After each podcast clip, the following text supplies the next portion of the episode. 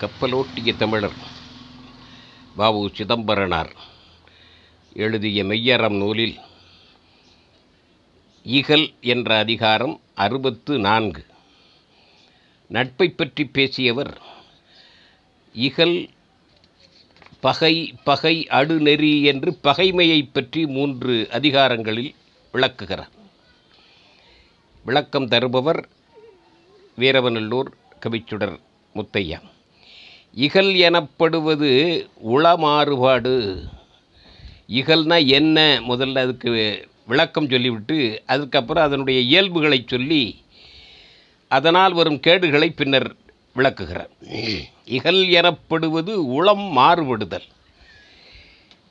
எல்லாரும் போகிற போக்கில் போகாமல் இவன் வித்தியாசமாக வேறுபட்ட எதிர்முறை நோக்கிலேயே பார்ப்பான் இகல். நல்லதே நினைக்க மாட்டான். நகல்தரு நட்பிற்கு இகல் மறுதலையாம். நட்பு என்பது நட்பு என்பது உடன்பாட்டு சிந்தனை. அதுக்கு நேர் எதிர்மறையானது இகல். நட்பினால் சிரிக்கலாம் கூடி மகிழலாம். நகை நகல் தரக்கூடியது நட்பு இகல் தரக்கூடியது பகை தரக்கூடியது இந்த இகல். இது அதன் இயல் அடுத்தவர் அழ மனம் விரும்பல். அந்த இகலினுடைய இயல்பு என்னென்னா இயல்பு. அடுத்தவர் அழ வைக்கணும் அப்படி அது விரும்பக்கூடிய ஒரு மனம். அடுத்தவர் மகிழ வைப்பது நட்பு அடுத்தவர் அழ வைப்பது இகல். இதே இயல்பு அங்கே சொல்லுவர். அடுத்தவர் அகம் மகிழுமாறு விரும்பல் நட்பு. இடருற மொழிதல் இடுக்கண் புரிதல். இந்த நான்கு அடிகளும் இகலினுடைய தன்மையை இலக்கணத்தை சொல்லுகின்றன.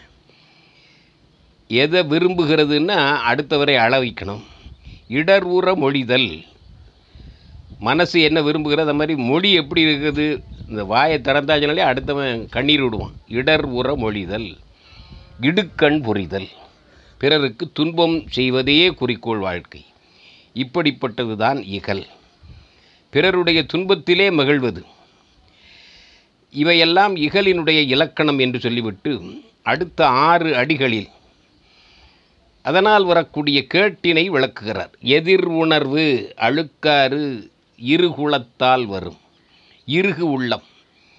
எதிர்மறையான சிந்தனை அழுக்காறு பொறாமை இந்த இருகுளம்ங்கிறது பற்றுள்ளம். தான் மட்டும் வாழ வேண்டும் என்ற சுயநலம். எவனை பற்றியும் கவலைப்படுறது கிடையாது.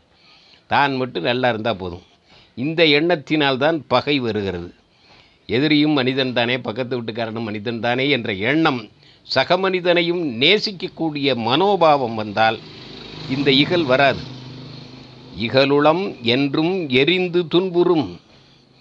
எதனால் இந்த இகல் வருகிறது என்பதை சொல்லிவிட்டு அந்த இகலால் என்ன விளைவு கேடு என்பதை பின்னர் சொல் விளக்கமாக சொல்லுகிறார். இகலுளம் என்றும் என்னைக்கும் எரியும் மனசு எரிஞ்சுக்கிட்டே இருக்கும். துன்புறும் தானும் துன்பம் அடையும் பிறரையும் துன்பம் அடைய வைக்கும். அன்போ தட்பமோ இன்போ உராது இந்த இகல் வந்தாச்சுன்னா அந்த உள்ளத்தில் அன்பு வராது குளிர்ச்சி வராது இன்பம் வராது. இதெல்லாம் உறாதுன்னா கிடையாது நினைத்தே பார்க்க முடியாது. இகல் பாராட்டுவார் தகல் காண்பது அரிது. இந்த இகலை பாராட்டி போற்றி அதை பெரிதாக வைத்து கொள்ளக்கூடியவர்கள் கொண்டவர்கள் தகுதி பெருமை காணவே மாட்டார்கள். தகுதி காண மாட்டார்கள் பெருமை அடைய மாட்டார்கள். அருமை தகுதிங்கிறது ஒரு மனிதன் வாழ்வதற்கு ஒரு அடையாளம் ஒரு பெருமை மிக்க ஒரு பண்பு. தகை சான்ற பண்புன்னு சொல்கிறார்கள் இல்லையா? தகுதி.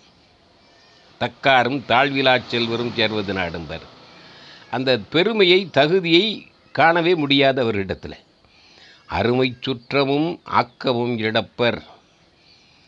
அவர்கள் என்ன ஆகும்? சுற்றத்தையும் இழப்பார்கள். ஆக்கம் செல்வம் புகழ் இவற்றை இழந்து போவார்கள். இகல் வந்து விட்டால் பேணக்கூடிய சுற்றம் பக்கத்தில் இருக்காது விலகிவிடும். அன்பு பாராட்டக்கூடியவர்கள் இருக்க மாட்டார்கள் பொறாமை உடையவர்கள் இருப்பார்கள். ஆக்கத்தையும் சுற்றத்தையும் இகலினால் இழந்து போவார்கள். தன்னை சார்ந்தவர்களும் நல்லா இருக்கணும்னு நினச்சா தான் நட்பு வளரும் உறவு வளரும். கெட்டு போகணும்னு நினச்சா அவன் துன்பமடையணும்னு நினச்சா அது இகலினால் என்ன கேடு தானே வரும்.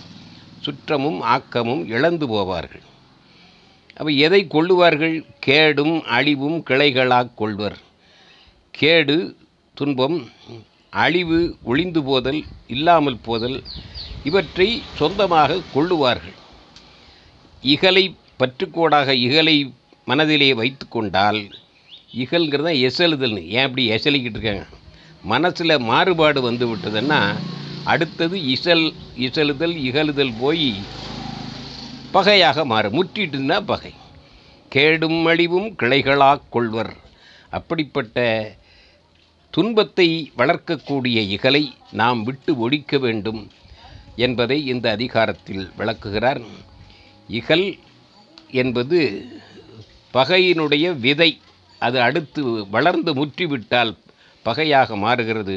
தூங்க முடியாமல் போகும் துன்பம் தொடரும் இன்பம் வர வறண்டு போய்விடும். அன்பே இருக்காத நெஞ்சமாக மாறி வன்பாலையாக மாறிவிடும். அந்த நிலைக்கு போகாமல் இகலை வளர்க்காமல் இயைந்து வாழக்கூடிய முறையை பேண வேண்டும் என்று அரசியலிலே அறுபத்தி நாலாம் அதிகாரத்தில் விளக்குகிறார் சிதம்பரனார். விளக்கம் தந்தவர் வீரவநல்லூர் கவிச்சுடர் முத்தையா.